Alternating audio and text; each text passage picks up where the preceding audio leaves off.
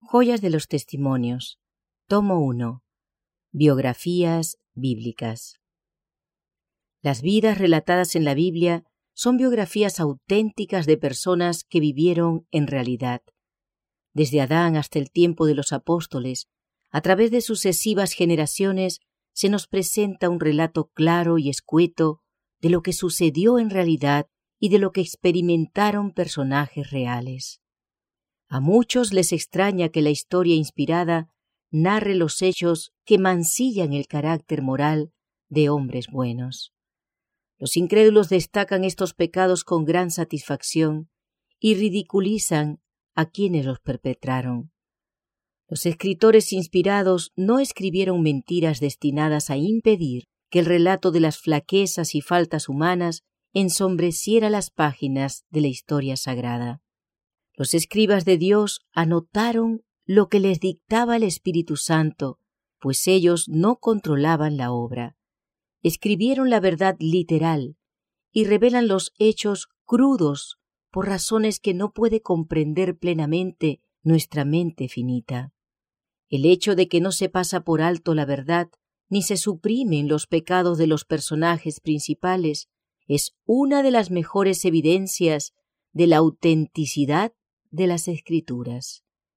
Muchos insistirán en que es un asunto fácil relatar lo que ocurrió en una vida común, pero es hecho probado que es humanamente imposible referir una historia imparcial de un contemporáneo, y es casi tan difícil narrar sin desviarse de la exacta verdad la historia de cualquier persona o pueblo con cuya carrera nos hayamos familiarizado.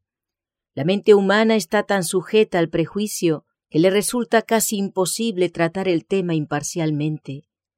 O hace resaltar crudamente los defectos de la persona considerada, o hace brillar exageradamente sus virtudes, según el prejuicio o el favoritismo del escritor.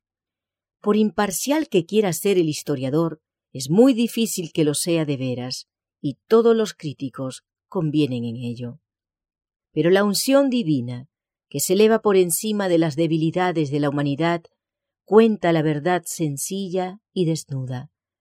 ¿Cuántas biografías se han escrito acerca de cristianos impecables que por su vida hogareña y relaciones con la Iglesia resplandecían como ejemplos de piedad inmaculada?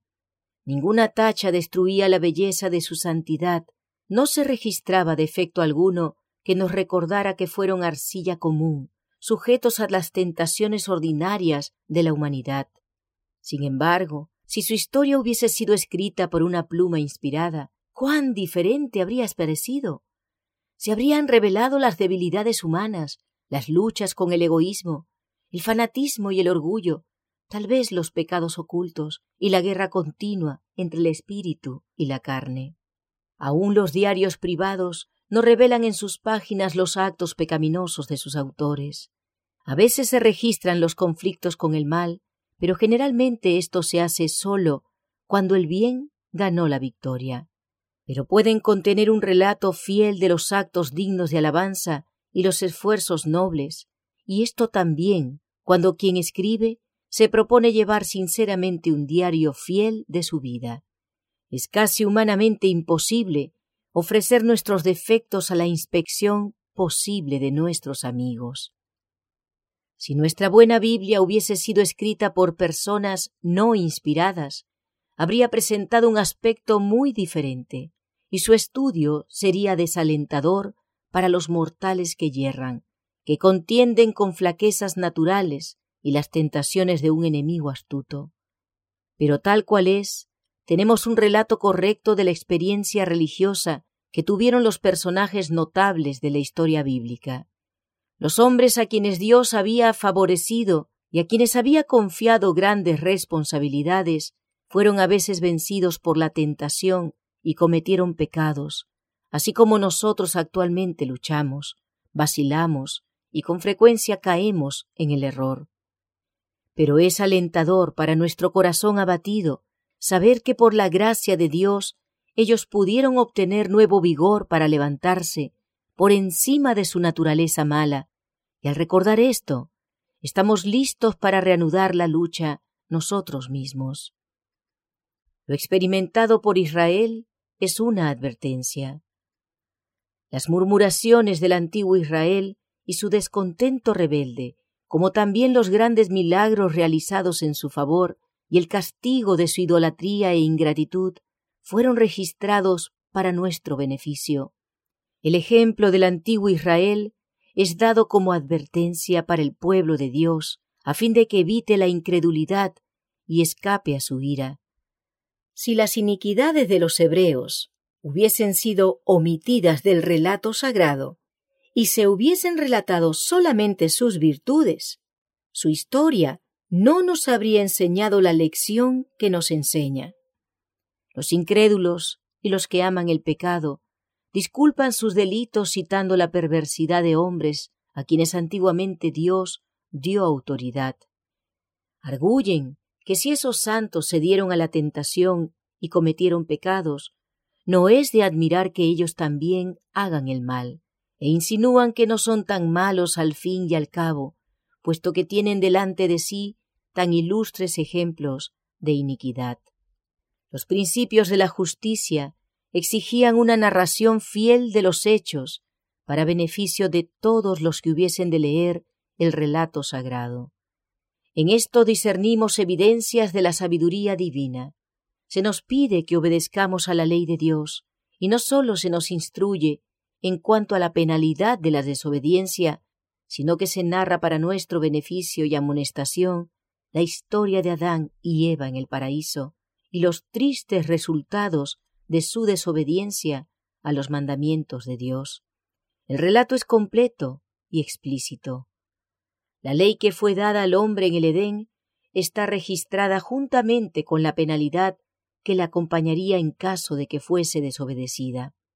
Luego sigue la historia de la tentación y la caída y el castigo infligido a nuestros padres cuando cayeron. Su ejemplo nos es dado como advertencia en lo que respecta a la desobediencia, a fin de que sepamos con seguridad que la paga del pecado es la muerte, que la justicia retributiva de Dios no se elude y que Él exige de los seres que ha creado una estricta obediencia a sus mandamientos. Cuando la ley fue proclamada en el Sinaí, cuán definida fue la penalidad incluida, cuán seguro fue el castigo que había de seguir a la transgresión de aquella ley, y cuán claros fueron los casos registrados como evidencia de este hecho. La pluma inspirada, fiel a su tarea, nos habla de los pecados que vencieron a Noé, Lot, Moisés, Abraham, David y Salomón, y hasta nos cuenta que aún el enérgico espíritu de Elías se abatió bajo la tentación durante su terrible prueba. Están fielmente registradas la desobediencia de Jonás y la idolatría de Israel.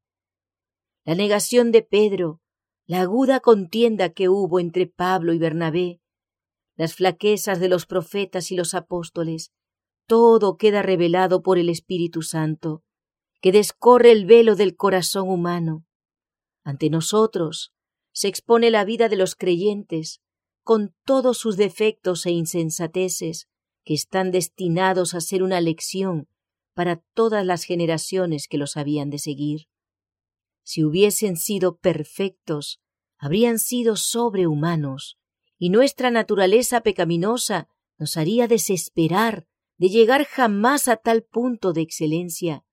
Pero al ver cómo lucharon y cayeron, cómo cobraron nuevamente ánimo y vencieron por la gracia de Dios, cobramos aliento para avanzar contra los obstáculos que la naturaleza degenerada coloca en nuestro camino. Dios ha sido siempre fiel en castigar el crimen, envió a sus profetas para amonestar a los culpables, denunciar sus pecados y pronunciar juicio contra ellos. Los que se preguntan por qué la palabra de Dios destaca los pecados de sus hijos en forma tan clara que los burladores pueden ridiculizarlos y los santos deplorarlo, deben considerar que todo fue escrito para su instrucción a fin de que evitaran los males registrados e imitaran solamente la justicia de los que sirvieron al Señor. Necesitamos precisamente las lecciones que la Biblia nos da, porque juntamente con la revelación del pecado está registrada la retribución que sigue, el pesar y la penitencia del culpable, el llanto del alma enferma de pecado, llegan del pasado hasta nosotros, diciéndonos que el hombre necesitaba entonces como ahora la gracia perdonadora de Dios. Las escrituras nos enseñan que aunque Él castiga el delito, se compadece del pecador arrepentido y lo perdona. Advertencias actuales. En su providencia, el Señor ha considerado apropiado enseñar y amonestar a su pueblo de diversas maneras, por su orden directa, por los escritos sagrados y por el espíritu de profecía, le ha hecho conocer su voluntad. Mi obra ha consistido en hablar claramente de los defectos y errores del pueblo de Dios. El hecho de que los pecados de ciertas personas hayan sido sacados a luz no evidencia que las tales sean a la vista de Dios peores que muchos cuyas faltas no han sido mencionadas. Pero se me ha mostrado que no me toca a mí elegir mi obra, sino obedecer humildemente la voluntad de Dios. Los errores y las malas acciones que hay en la vida de los que profesan ser cristianos han sido registrados para instrucción de aquellos que están expuestos a caer en las mismas tentaciones. La experiencia de uno sirve como faro que aparte a los demás de las rocas peligrosas. Así se nos han revelado las trampas y los designios de Satanás, la importancia que tiene el perfeccionar un carácter cristiano y los medios por los cuales se puede obtener este resultado. Dios indica así lo que es necesario para obtener su bendición. Muchos propenden a manifestar sentimientos de rebeldía cuando se reprenden sus pecados particulares.